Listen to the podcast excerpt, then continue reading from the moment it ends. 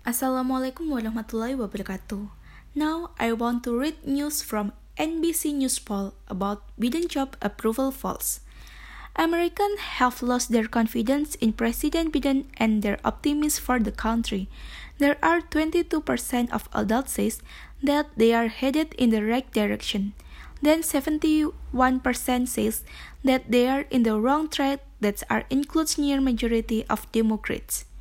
President Biden approval rating stands at a dismal forty-two percent versus fifty-four percent. Who disapprove believe or not that it just two months ago that Mister Biden was in positive territory, forty-nine approving and forty-eight disapproving. More Republicans believe it or not in dealing in border security inflation. Democrats hold generally smaller double-digit lead on dealing with climate change, coronavirus, education, and abortion. Now, it is not clear whether any deal struck by Democrats on the social spending and infrastructure bills. Mister Biden and the Democrat is that the midterm election are not for another year. That's all about the news. Thank you.